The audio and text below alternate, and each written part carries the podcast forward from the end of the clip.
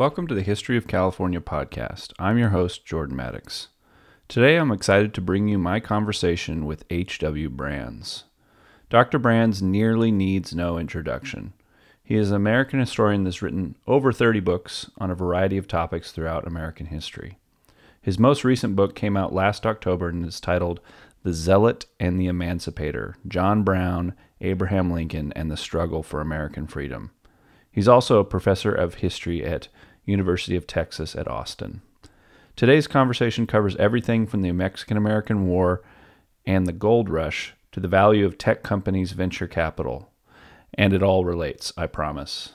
Please enjoy my conversation with Dr. H.W. Brands.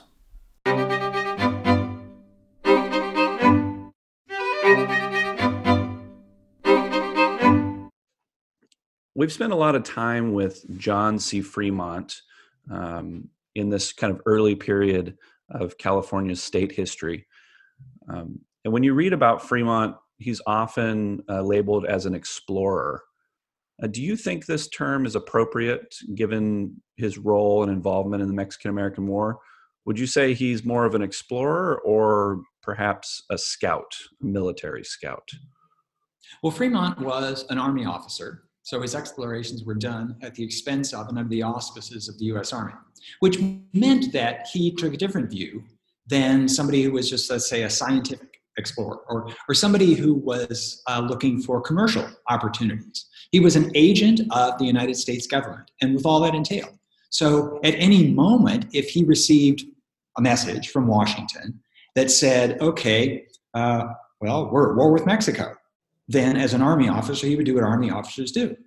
So, but I should say that the American exploration of the far west was done primarily by the military. And so it wasn't unusual for Fremont to wear two hats, the explorer and the army officer. Okay. And so it's part it's kind of part of our uh maybe our modern day kind of moralisms looking at the past when you you know wanting to see uh, someone exploring for exploration purposes but oftentimes people had dual motives or many different identities contained within one person. Well i'll put it this way fremont would not have been in the west doing his exploring if the us government had not funded it. So he wasn't a scientist himself he was an army officer. And i'll point out that much of the scientific research that has been done in the united states from then until now is funded by the US government, often through the military. So it was the Pentagon that funded a lot of recent scientific research. So the thing is that there were corporations were in no position in those days, there weren't really corporations, to fund this kind of research. Occasionally, philosophical groups, the American Philosophical Association or Society, something like this, would put together some money and fund an exploring journey, but nothing on the scale of what the government could do. So with, with Fremont, I, I think it's important to say he was an Army officer first, and as an Army officer, he did exploration. He wasn't an explorer first, although from the standpoint of his career advancement and the celebrity he was developing with the American people, there were lots of Army officers, but there was only one path marker to the west, John C. Fremont. So he played that for all it was worth. I think it's true to say that that's uh, the nature of a lot of big movements and exploration. I mean, I think about you know, as back as Christopher Columbus, or even if you think about uh, the role that uh, you know the fight with communism and the Soviet Union played in the space race. You know, there's these two competing. You know, there's this kind of scientific exploration of space, but then there's also at the same time the political realities that uh, the government, if in order to get involved, has to have some incentive uh, or some reason uh, that benefits them in some capacity. So sure. I think it's I think it's true. And your analogy is very good because the explorations of Fremont were sort of like the moonshots of his day. They right. they required a lot of money, and the only agency that had that kind of money to spend was the government. Absolutely. Um, so I, I've had a few people on to talk about the Mexican American War, and I've asked each of them this question uh, because it, it you know uh, when, when, you're a historian you're kind of you look back but it's hard to, to discern sometimes inevitability. And so the question is uh, do you think the war with mexico was inevitable? And then related to that, uh, do you think the gold rush would have happened in this in a in a similar way had there been these you know boundaries and borders between these two countries? Well, I'm a firm believer that nothing is inevitable until it actually happens, and so and even then, it's not inevitable. The the government of Mexico could have avoided a war with the United States if Mexico had been willing to sell California to the United States. James Polk was determined to acquire California. He would have been happy to buy it. He didn't, he didn't particularly want a war, but when California, when Mexico would not sell California, then Polk concluded the only way to get California was by war. He was happy to do that. So if the government of Mexico had been in a political position where it could have said to the Mexican people, look, we can't defend California against the Norte Americanos. Um, so we might as well sell it. We might as well get something for it. And it, the way things turned out, that would have been a better deal, but it would have been an intolerable blow to Mexican pride because Mexico had just lost Texas to the Americans. And most people in Mexico did not distinguish between the Texans and the government of the United States. These were all Americans, these were all the gringos. And so yeah, it, the war could have been avoided, but the loss of California probably could not have been avoided because the United States was stronger than Mexico, and the government of the United States was determined to have California. And under those circumstances, the United States was going to get California. The only question was how. Yeah, and you know when we talked about the conflict uh, on the show about some of the major battles, you know we have to put quotations around it because it's oftentimes a couple hundred guys in the desert running circles around each other and you know there wasn't much of a fight over california which you know if you think about in the grand schemes of things is ironic given what california has become. It's the most vital asset that they had.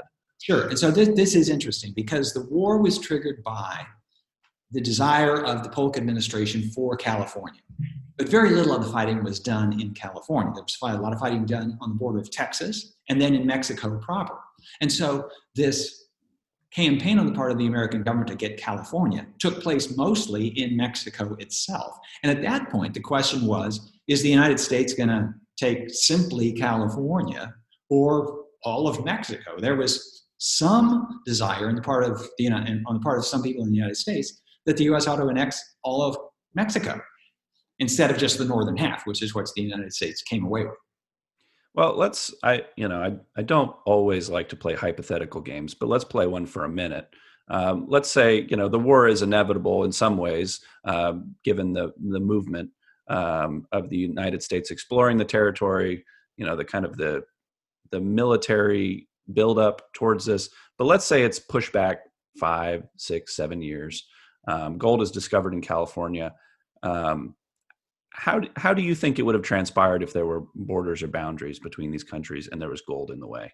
Ah, yeah, so this is one of those imponderables. Or even if you don't have to push the war back, if the discovery of gold had happened sooner, because it was sure. independent of the war, of the, right. the event that gave rise to the war. So suppose James Marshall arrived in California five years earlier, and John Sutter sent him up to build a sawmill. Uh, he might have had to find some other workers besides Mormons, but the Mormons went west for reasons independent of the war with Mexico. So if gold had been discovered, how would that have changed things? I don't think it would have changed the way it turned out. If anything, it would have increased the cupidity of the Polk administration. Boy, California is really worth having. There would not have been a gold rush to California in the same way that there was once it became American territory. Because invading a foreign country, well, it would have put the gold rushers probably up against Mexican soldiers. Mexican law was different than American law. And the striking thing about the gold discovery and the nature of the gold rush was that it had to happen on federal land for it to happen the way it did. Because America's natural resource policy in those days was to privatize public resources as quickly as possible. And if it happened today, it would be very different because the government has different rules over how public resources are handed over to the private sector. But it was in that time when American policy was if you find something good on public land, go take it.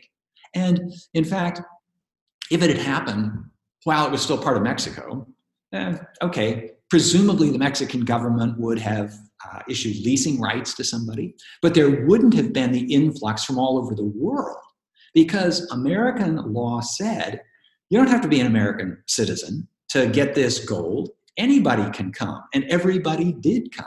So I don't know that California today would look a lot different than if this had happened, say, in 1843 instead of 1848.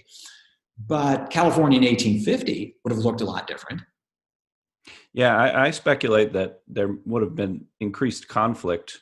Uh, you know, the, a reconcentration of the Mexican military to protect, you know, what what they might see as, you know, you know, before they saw it as a frontier, but they might see it as their future uh, in California. And then I, you know, wonder, you know, given where gold was discovered, you know, whether uh, the Mexican border will be a little bit more north of where it is today. I don't know. I mean, it's just a speculation, but.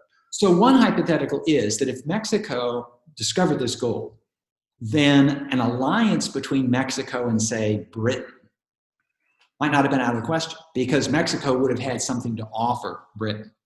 And so if the British put their ships in San Francisco Bay and in Monterey Bay and off the coast, then that would have had a deciding, decidedly dampening effect on American art. On the other hand, there's no telling because yeah. Americans were exceedingly sensitive to British influence in the area, and that might have provoked Americans the more. Strikingly, I'll say this though, and this might sound counterintuitive the discovery of gold in California, the gold itself probably would not have meant as much to Polk, for example, as one might think, because it was understood that this is going to go into private hands. What Polk wanted was the ports of California, the Bay, San Francisco Bay, San Diego Bay. That's what he wanted, because those were going to be basically uh, sort of national resources in a way that gold wasn't going to be. It would be nice if gold comes into the economy. But the strategic importance of San Francisco and San Diego, that's what Polk was eyeing because he saw for the United States a Pacific future. And these would be the launching pads for American commerce and American Navy ships heading out into the Pacific. Do you think it's fruitful to play hypothetical games like this? Up to a point. So if you ask, so if um, Abraham Lincoln had not opposed Southern secession, what would have happened in the next six months or year? I think you can do that because six months from now doesn't look a lot different from today. But, try, but, but to try to project it 10 years out, no, the farther you get from the present, the more you're just guessing. So, as I say, what would California today look like if gold had been discovered five years earlier? I have no idea. But I have some confidence that California in 1850 would have looked different than it did under that under the scenario you described. Because these you know hi, you know alternate universe hypothetical uh, history tv shows books movies they're they're very popular. And i and it, it's an interesting thing as a historian to think about you know why? Why are they so popular? Well they're popular because there is that big what if element and people like to imagine a different reality than they inhabit from the standpoint of historical analysis they're useful as I say, up to a point, because they require the person conducting the exercise to ask, so what was crucial in the moment we're talking about for things to go this way rather than that way? And if you change one thing, does that change it? So if James Watt had never lived, would there have been an industrial revolution? Yes, because that's one of those things that was way over determined. And there were thousands of people who were involved in the industrial revolution. But if Abraham Lincoln had made the same decision that James Buchanan did, then the Civil War wouldn't have happened at all or wouldn't have happened the way it did. So there are moments when an individual decision, an individual person, can make all the difference in the world. But the farther you get from that moment, then the influence of that individual, it gets attenuated by all the other things that are involved in the course of history. I mean, it's a lot of that, uh, you know, the controversies about inventors and who invented something because of all these simultaneous inventions of important things. And then also this concept that it's there's this one person in the laboratory that had a eureka moment, but oftentimes it's a team of people. And if one guy, you know, if Thomas Edison was hit by a bus walking across the street, we'd still have many of the things that he invented, quote unquote. So that's exactly it. That's exactly it. Yeah. So, um, who came to California? Uh, after the discovery, the gold during the gold rush, who came? Yeah. Okay. So once gold was discovered, news got out, And news got out across the Pacific to the west sooner than it got to the east. Because in those days, uh, Oregon was right next door to California. The news would go up the coast by coastal packet, and Oregon was largely depopulated. As the people who went to Oregon to settle farms and acquire land, they realized, and this was a, a regular calculation for the people who went to California.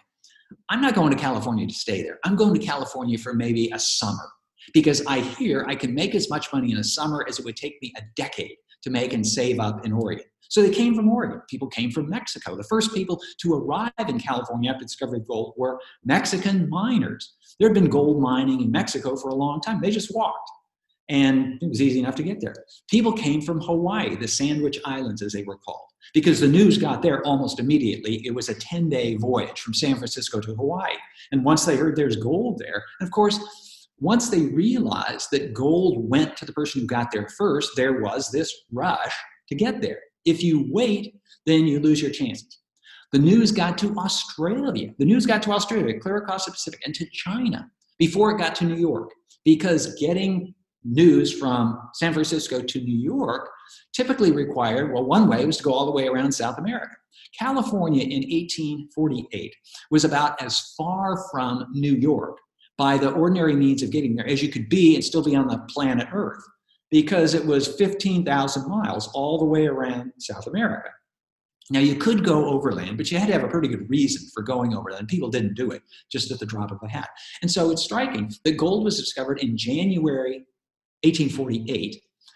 But it wasn't until 1849, that's why they're called the 49ers, that all those people came from America. It took nearly a year for people to get the start. And furthermore, if you were coming across the continent, you couldn't, you wouldn't go in the middle of winter. I mean, even if you could survive the snow, your animals couldn't.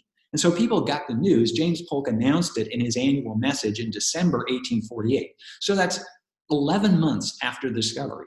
But people still have to wait for the winter to get over and for the grass to green up on the plains and prairies to head out. And that's why the, the large immigration from the United States doesn't happen until the summer of 1849. But by then, there were already people from Mexico, there were people from Peru and Venezuela, there were people from the Hawaiian Islands, the Sandwich Islands, there were people from Oregon, people were arriving from Australia, they were starting to come from China. Eventually, the word got out to Europe. In fact, if the news went around South America, it was just as easy, just as close to get to France as it was to New York. And so people in France, in Belgium, and London, Britain heard about this. And again, they heard that these Americans were giving away the gold, and all you had to do was get there. And so people came literally from all over the world. The, the one inhabited continent that was not represented much at all was Africa. And Africa was in a, different state of economic development, and so people just weren't traveling much from Africa. Although, interestingly enough, among the immigrants from the eastern United States were Southerners, some of whom took their enslaved workers along with them. And the workers, well, their position in California was kind of vague. Were they slaves or not? Before California became a state, they were a territory. And this was at a time when the authority, uh, well, whose authority over the Western territories regarding slavery was up in the air. Eventually, not eventually, by the end of 1850, uh, California had become a state with an anti slavery constitution. Nonetheless, there was still this ambiguity around okay, well, so maybe you can't buy a slave, maybe you can't sell a slave in California, but if you have a slave, can you use the slave? And in fact, what happened was that people who brought their slaves to California discovered the slaves would run away and there's nobody to help them catch them. And furthermore, the slaves were worth less as property than the gold they could get, so nobody bothered to chase them. So, anyway, people, California by 1851 or two was quite possibly the most cosmopolitan place, certainly in the United States, and one of the most cosmopolitan places on earth, because this gold was available for anybody to come get it. So, before this interview, I revisited your book on the gold rush. And um, as someone that's lived in San Francisco, I thought you captured it pretty well when you said that San Francisco is at once urban and a frontier. And I still think that that's true in a lot of ways. I mean, if you think about uh, that legacy, and then you think about Silicon Valley. Um, you think about you know uh, politics in the '60s in San Francisco. uh, gay rights. Every it it it's a city that seems to contain itself, but also reach beyond itself. Um, so, do you do you think that's a legacy that started uh, during the gold rush period? Yeah, so the nature of immigration to California meant that California was going to be more urban than any other state at the time because there was precious little farming in California. All the people who came to California, they didn't come to plant farms, they came to dig gold. And so they would pour into San Francisco, but they would do it just on their way to the mines. And so it had a very transient population, and people would come and they'd stay a day or two or a week or two and then head off to gold fields. And once they got to the gold fields, they didn't settle you know, far apart the way farmers do. They would get in mining camps, as they called them. But the mining camps could be 5,000, 10,000, 20,000 people. And they'd spring up overnight. Nobody imagined that they would be permanent. In fact, they would just be made you know, with tents and they'd be made out of canvas. And the whole idea was to spend all of your time digging, gold, digging for gold and take that gold and then go back where you came from. That was the original plan of most of the immigrants to California. They did not intend to stay in California. They went there, whether from the eastern United States or Australia or Venezuela or Oregon or Hawaii or China. They went to California to basically fill their pockets with gold and go back home and basically get a jump start on their economic hopes whether it was to start a business in Washington, D.C., or buy another farm in Oregon, or um, build a house for your family in China. Now, as a matter of fact, once they got to California, first of all, they didn't, most of them didn't find as much gold as they had imagined or dreamed. Right. But secondly, many of them discovered that California is a pretty nice place to live. It's beautiful. And, and in time, California developed an agricultural base to support the people who had come. And a lot, perhaps most of the people who came to California had been farmers where they were coming from or had farming sort of in the blood in the background. And California turned out to be a pretty good place to start a farm. And so I don't have any numbers on how many people went to California intending to go home but stayed. Uh, but it's substantially more than people expected. And then so the California population boom didn't go away. The, the boom in individual mining camps would go away, those people didn't all go back to New York or Pennsylvania. They would move on to the next strike. And many of them stayed in California. The striking thing was for most Chinese immigrants to California, they really intended to go home because connection to family and to tending the graves of ancestors and that, that was a big deal. But a lot of them didn't. And for them, it was probably the most sort of emotionally wrenching thing to stay. Now, some of them imagined, okay, well, I'll live for a while in California but then before I die, I'll go home. But very often that sort of death caught up with them before they got back. So the permanent population of Chinese in California really dates from the gold rush era.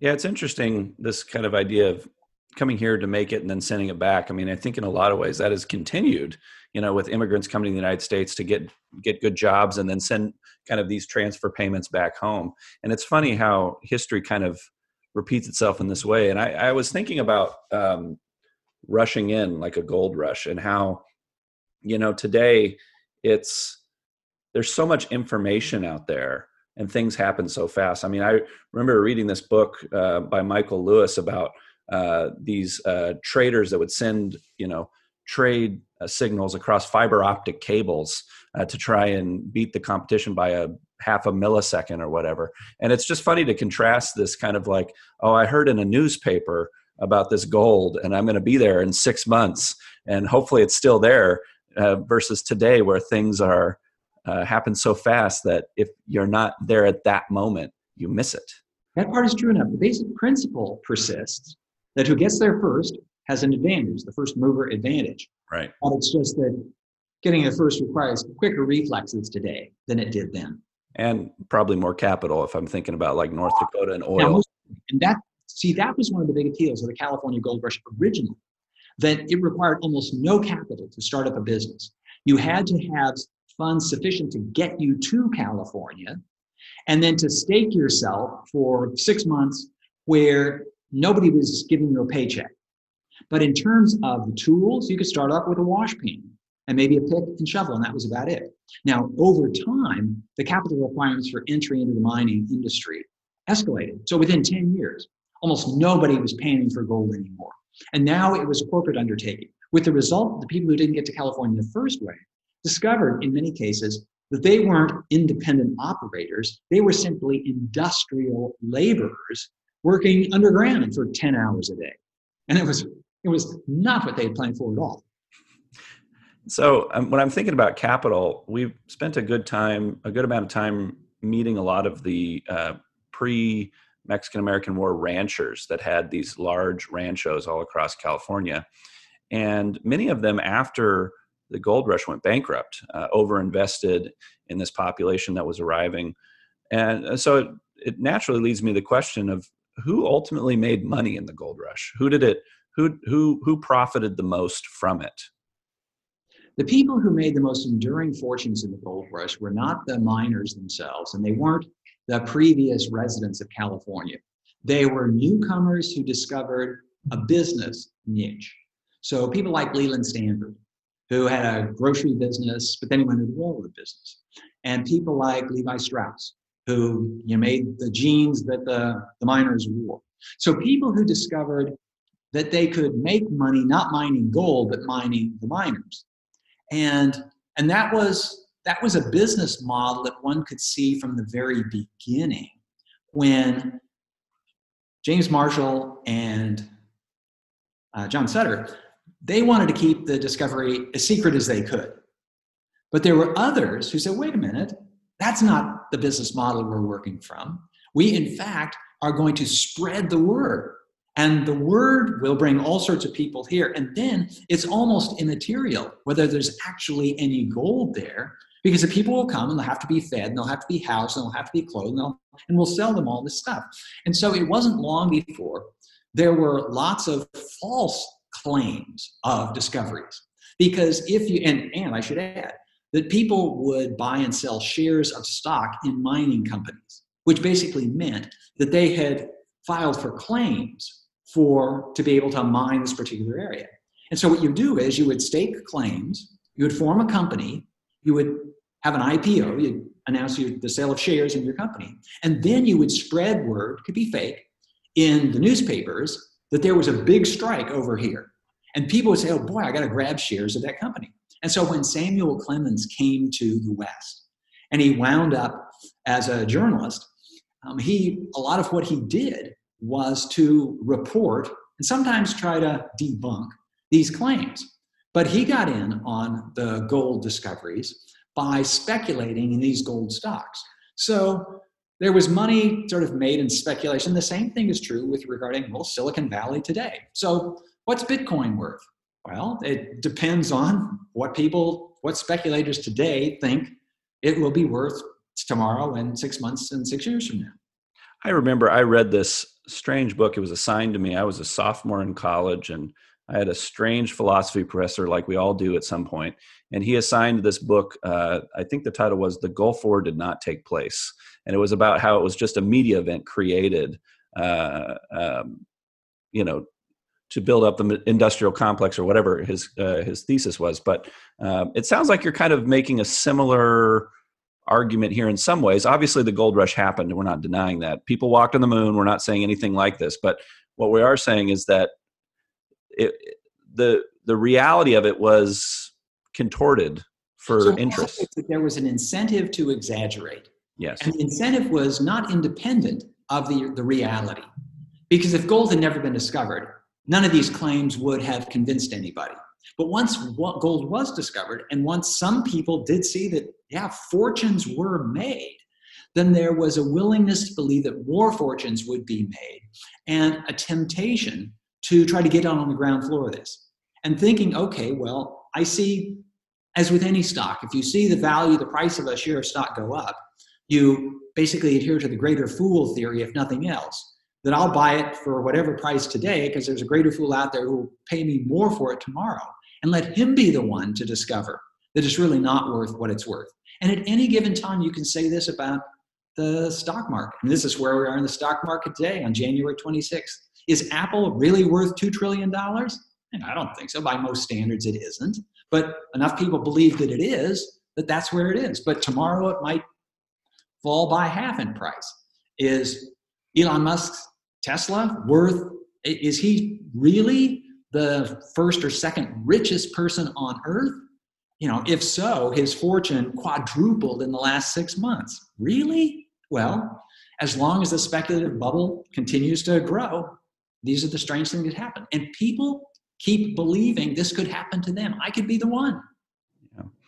Yeah. I mean, it's the quintessential American story, right? That you could be the one. You could be the one to to strike it rich. And I I think that legacy uh, of of going to California uh, to become the one has persisted. Whether it's Hollywood, whether it's you're, you're building an app, and so I, one of my final questions is is really about thinking about the gold rush in context of California's history. Um, because yeah. it's it's kind of in some ways, I mean, next to the Bear Flag Republic, uh, you know, uh, initial uh, takeover by those uh, guys uh, taking over forts that were undefended. You know, it's kind of a it's uh, it's it's a mythology in a lot of ways. Like uh, you know, when I visited the Alamo, you know, and it's this big thing in my mind, and when I see it, this little fort, you know. But in, in a lot of ways, I think the gold rush is this kind of founding mythology. So, can you talk about how you think the gold rush plays into the legacy of California history and its importance? Yes. Yes, I think there's a direct line between the California gold rush and the emergence of Silicon Valley in the late 20th century. And the line is a greater comfort with risk than existed elsewhere in the United States and maybe elsewhere in the world. Before the gold rush to California, the standard notion of risk was well, don't take it because if you fail, it reflects on you as an individual. You could call this the Puritan morality or the Puritan view of success. Uh, with the Puritans, material success reflects as much the state of your soul as it does with your simple material abilities. And if you fail, you start a business and you fail, then something's wrong with you. And the appropriate response to that is to search your soul and get right with God. Okay, that's the mindset that people have in the eastern part of the United States. Some people come to California.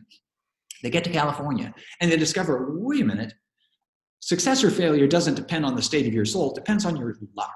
And imagine two miners who are panning for gold in a rushing stream. And one guy, and they, you know, they're just working hard all day long. And one guy reaches down and picks up a nugget of gold. I'm rich. The guy 20 feet away from him, the next time over, reaches down and picks up a rock. The guy who picks up a rock doesn't say there's something wrong with me. He says, no, it's bad luck. So what's what's the response in that case? You file a new claim, you try again. What California, what the Gold Rush experience did was to normalize risk. And so, in fact, I won't say it yet in the, the 19th century didn't become a mark of honor to have failed, but to fail, to fail, to fail, and then succeed. So the, nobody holds your failures against you. They just remember the last success. This is actually crucial in the emergence of Silicon Valley in the 1970s and 80s because it gives rise to the venture capital industry, which was crucial to the emergence of Silicon Valley. You have to be willing to bet on 20 firms, knowing that 19 of them are going to fail. But you don't hold that against the failures. That's just the way it goes. But you make enough with the one that succeeds that you can cover the cost of all the other ones. And so California and the culture of California absorbed that lesson more fully than any place else in the United States, so that a full 150 years after the California gold rush, this was the mindset of California. And it's what gave rise. This is why Silicon Valley is in California, and let's say not in Boston and Cambridge on the East Coast. Yeah, it's such an interesting thing to think about. I mean, you go to Los Angeles and you go to have dinner somewhere, and you've got very attractive uh, waiters and waitresses that are trying to become actors. You know, you go to San Francisco, you've got these coding camps where people are lining up to to to become rich. And I, I, you know, I I have heard that line so many times, and you know, especially in the podcast world, because there's so many podcasts about you know tech companies and think like Elon Musk, and it's always like just all you have to do is hit it once. You just have to hit it once strike once and then and then you're set. And it, you know you know count count your failures as as motivation you know? It's it's such an interesting mindset because i don't feel like it really exists uh, anywhere else and it, it's i think in a lot of ways what makes california unique as a place. Uh, but I'll, but what is what's the downside to this kind of worldview? Well the downside is that well there are those uh, 19 failures out of the 20 and what happens to them because it's not always the same person that gets through. So it's the case that a lot of people came to California during the gold rush era with unrealistic expectations of what they would actually accomplish. Many went home disappointed. And the same thing has been true. California has been the land of America's dreams. Now we remember, we learn about the dreams that panned out. For the dreams that didn't, well, okay, that's a downside. But the question that I guess then it comes to is it better to have dreamed and failed than never to have dreamed at all? I mean, that's a choice for individuals to make. So, all the waiters that you see in LA hoping to break through and become the next star, well, most of them don't. But do they resent their failure? Or was it, this is a great, exciting opportunity? It's important, I think, that the mm-hmm. kind of people who went to California for the gold rush, and I suspect there are people who go to Silicon Valley today, they're relatively young, they're relatively um, they're not connected to other people. Other people aren't responsible on them, so they can absorb failure for a while. And so for those waiters in LA, okay, they give themselves four or five years, and if they don't make it, then they you know, do whatever they were going to do otherwise. And they had a great time. So one of the things about California, especially the gold rush, was they all knew this was going to be the great adventure of their lives, regardless of how it turned out. And for most of it, it was worth it for that alone. Um, you know, there's this kind of rumbling or discourse running through California about leaving California. Uh, it, it's a it's a failed dream. It's a failed. Uh, you know, there's just not opportunity for the taxes are too high. Um, you know, there's there's so much wealth, but it's so concentrated, and people are seeing other places as the new frontier. They're seeing Idaho. They're seeing Texas. Um, um, do you think that's just something that uh, Californians perpetually say to, to you know, to deal with the high income taxes and state taxes, or do you think it's, uh, do you think California will reach kind of this point of just exhaustion?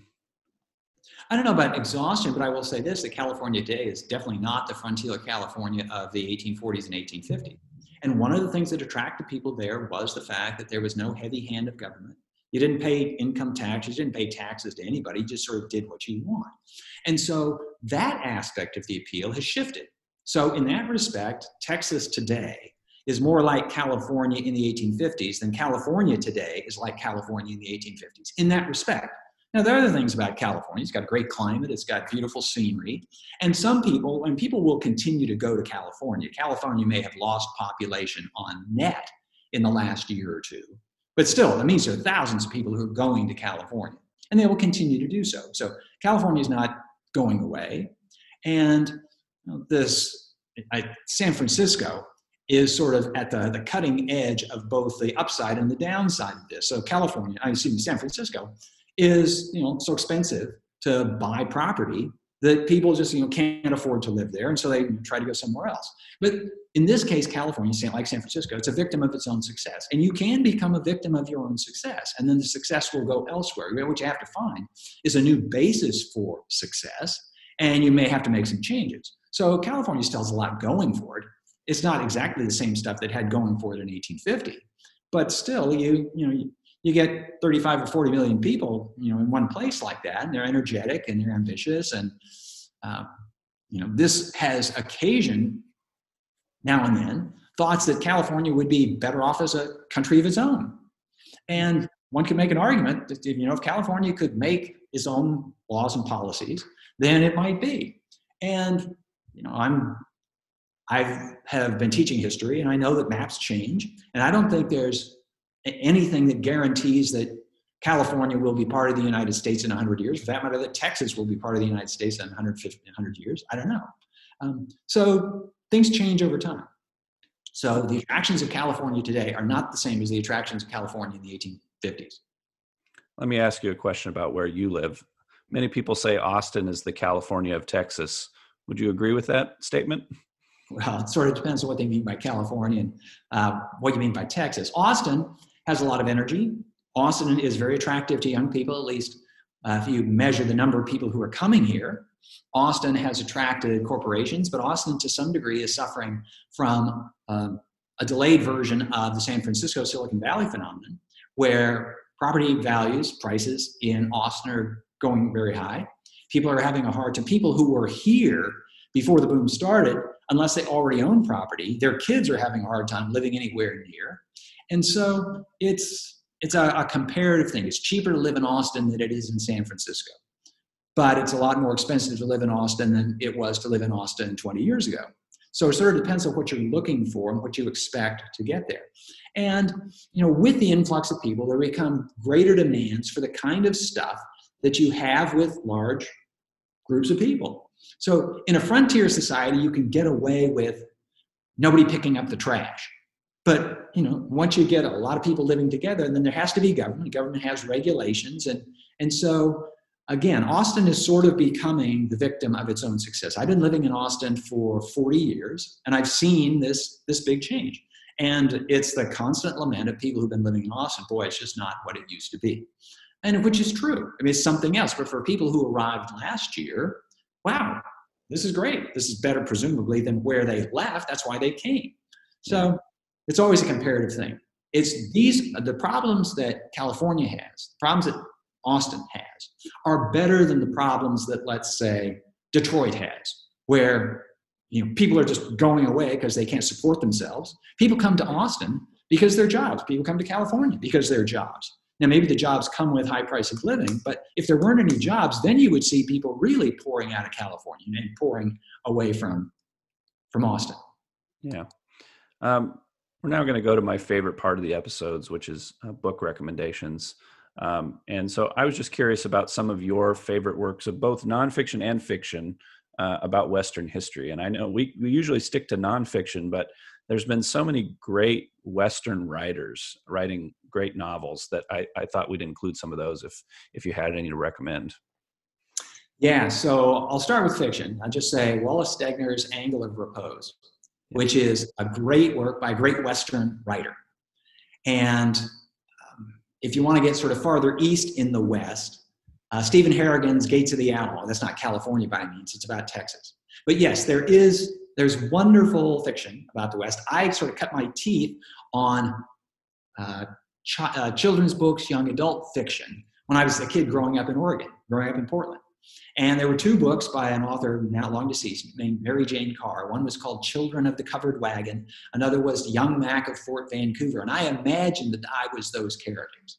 In terms of nonfiction, for California, you can't beat the Kevin Starr series on California. I mean, that's really the place. But I'll tell you, what hooked me was it's not exactly a series, well, it sort of is, by one of the first historians of California in the West, a man named Hubert Howe Bancroft. This is the guy for whom the Bancroft Library at Berkeley is named. He was the great historian of the West in the late 19th, early 20th century. And he put together a series of books on the American West. And there was history of California, there was history of the Northwest Coast, there's a history of Texas, there's a history of all this stuff. And the thing I liked most about them was they, they included large excerpts from diaries, from letters, diaries of explorers. And it really put me in the, the moccasins of those people, in the footsteps of these people. And I believe that I was seeing the West through their eyes because I was reading their diaries. And I, I read a lot of this stuff when I was a younger man, and I was a traveling salesman, and I had a territory that spanned from Oregon to Colorado. And I used to drive across the American West over country that people like John Fremont had traveled, and other explorers, Lewis and Clark, and all these people had gone through. And when I would read these, well, their accounts, you could read the journals of Lewis and Clark. So to me, the closer you can get to the moment in the past, especially by reading the words of the people who were there, the eyewitnesses and the participants. To me, that's the best kind of history. Yeah, it's interesting. I, I, I find myself drawn to like Bancroft's history and reading that, and it's it's so complicated because, you know, newer history has the advantage of better techniques, uh, better access to sources in some ways, um, and then but the, there is this kind of uh, ideology, you know, the kind of the Henry Adams, these big grand histories uh, that appeals to me as well. And it's it's tough to find the balance because I obviously, you know, obviously when you're reading Henry Adams, you're going to be there, you know, the slant is there or the uh, very, you know, uh, specific perspective about the way things should go is is is underneath. So this is why I like the, the works of history that are closest to the primary, the original sources as possible. Because then I don't have to deal with the interpretation. And Bancroft was a historian, but for the most part, he let his characters speak for themselves. And so he he wasn't selling a particular interpretation. This was sort of history in the raw, and that's what I liked about it, and that's that's what I was drawn to. Uh, yeah, there are big synthetic works of history where the historian says at the beginning, in the middle, and at the end, and this is what it all means. I sort of like to decide for myself what it means to me, because what it might mean to a historian is not necessarily what it would mean to me. And again, it's the experience of being there. So I like to read history books, and I'll confess that when I write history books, I like to have them read almost like screenplays, where the events unfold through the words of the people who were there. And you find diaries, you find letters, and so on, rather than the historian saying, Dear reader, this is the way it was. As a practicing historian myself, I know that historians, well, we don't consciously make it up, but once it's interpreted through the eyes, the minds of somebody else, then it's no longer exactly what it was when the person wrote it the first time. And I like to, I, I hope to recreate for my readers my experience, the excitement I felt when I would read the diaries of David Douglas. When he was he was an explorer back in those days. He's the one for whom the Douglas fir is named. And the um, John Muir's first experience in Yosemite and the excitement that he felt. And it's just, it's fascinating stuff. And it, it, to me, it transports a person, me, the reader, to a different time and place.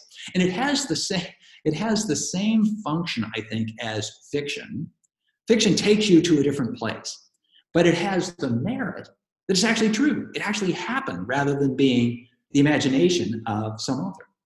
So, do you think we need more Barbara Tuchman style history that's narrative? You're in the story, um, because we have a lot of books that just you know have the have the thesis printed on the front cover. Um, I, I, had Amy Greenberg on and uh, recently, and she talked about her book uh, "A Wicked War," and it's just right there. It's just right there on the cover. Uh, do you think we need more narrative history like uh, some of Tuchman's work? Well, I hesitate to say that anybody needs anything in particular. okay. I would say that there's certainly room for all kinds. And, and well, the other thing I would say is that if you uh, if you're an academic historian, then you're talking to people who already know sort of the what of history. You're talking to the specialists. So what they need to know is the so what about it. You have to give them an interpretation that presumably is different from the interpretation they already have. But if you're reading, if you're writing for a general audience, most of the general audience doesn't know all that stuff. And so you don't have to lead with your argument. You don't, I mean, I think you hardly have to make an argument. I, I like to credit my readers with sufficient intelligence that they can draw their own conclusions if they care to. So it's just a different style. I happen to be drawn toward one, other people are drawn toward another. So um, the two two historians that you mentioned, Bancroft and Starr, have both uh, passed on who are two or two or three working historians today on the west that you you're excited when you see they have a new book coming out i'm going to say that i am not in a very good position to answer that question and here's why because when i start a research project i avoid the work of other historians and the reason i do that is that I, first of all i'm more excited by the primary sources themselves. But secondly, once you start reading the work of other historians, at least I, I have this problem. When I read the work of other historians, I cannot always remember this thing that I know. Do I know it because another historian said it or because I read it in a primary source? And the last thing is that at this point in my career, I tend to write more for general audiences than for academics. And the general audiences really don't care about the arguments of the historians. And the arguments of the historians are fine, for what the historians want to argue about. This is the way you get tenure. This is the way you get promoted in the academic world, and that that's okay. But but I don't want to get involved in that. And so if I read an interpretive work on the American War with Mexico, or on the gold rush, or on this, that, or the other thing, then con- unconsciously usually i find myself having to write sort of against or for it. I know that that interpretation is there. I feel this compulsion sort of to distance myself from the interpretation one way or the other and i don't want to do that. If i happen to wind up well again so my works of history are not particularly argumentative and so if people can read my books and they will not know what my politics are and that's by design and so if I write about the war between the United States and Mexico, I will say, I'll say quite clearly, it was an aggressive war. It was a, a war of choice by the Polk administration. But I don't say, and that was a bad thing. You know, if the readers think it's a bad thing, that's fine. If the readers think that, well, uh, compare Alta California, that is the American state of California, and Baja California today, in terms of development, in terms of population, in terms of sort of material contribution to the world, uh, Alta California didn't turn out so bad. So this is this is um, this this is why I'm dodging your question because I don't feel in a position to say, ah, here's a good one, here's another, because I don't read enough of that literature to be able to say with any kind of authority and confidence.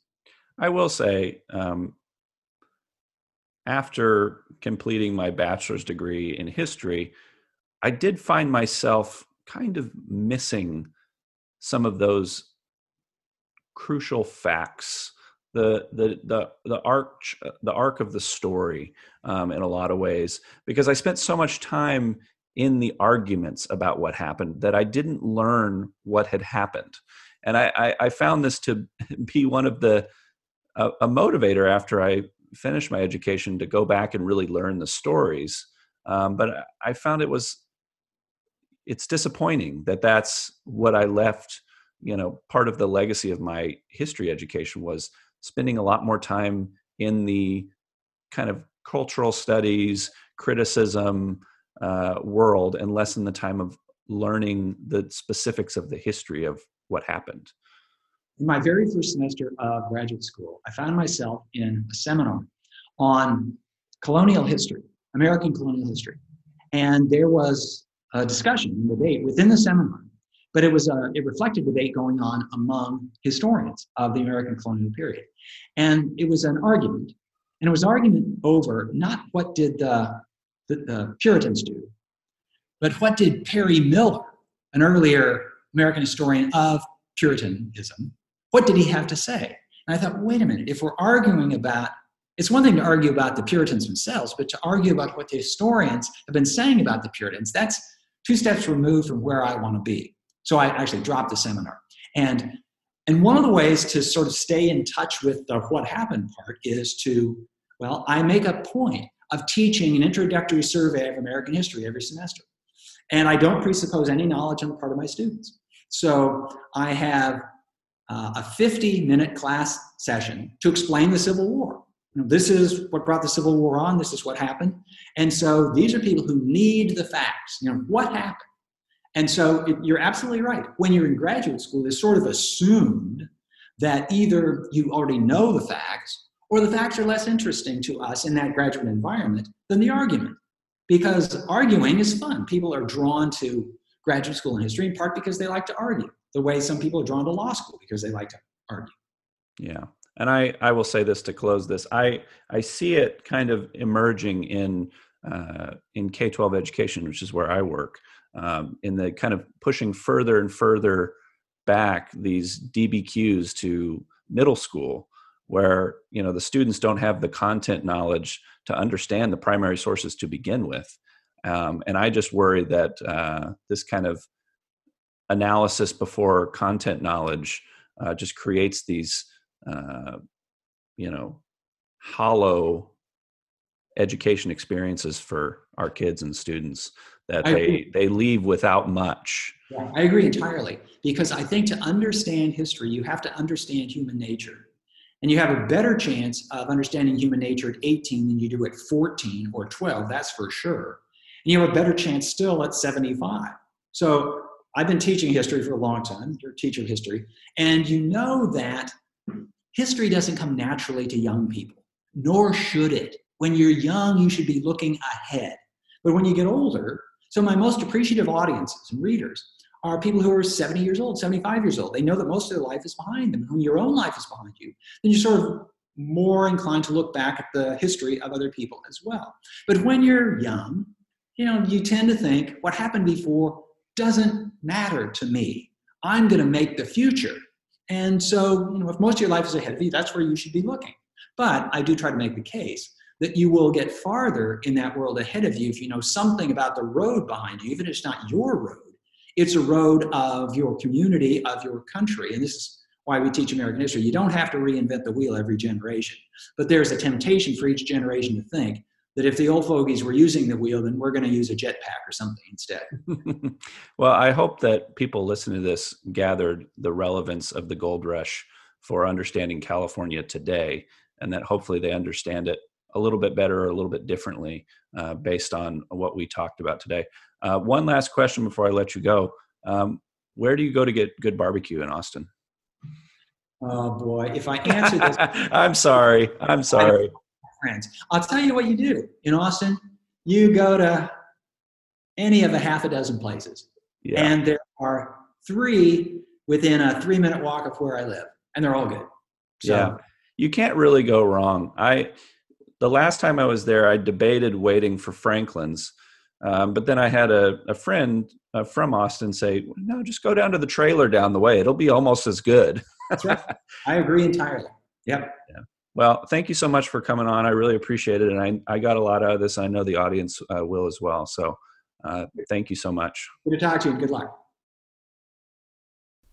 Thank you for listening, everybody. I hope you enjoyed today's conversation with Dr. H.W. Brands.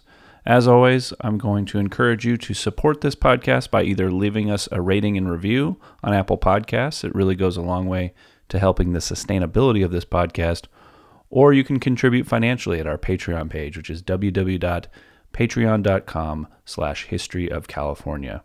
Stay tuned for our next episode and have a great week.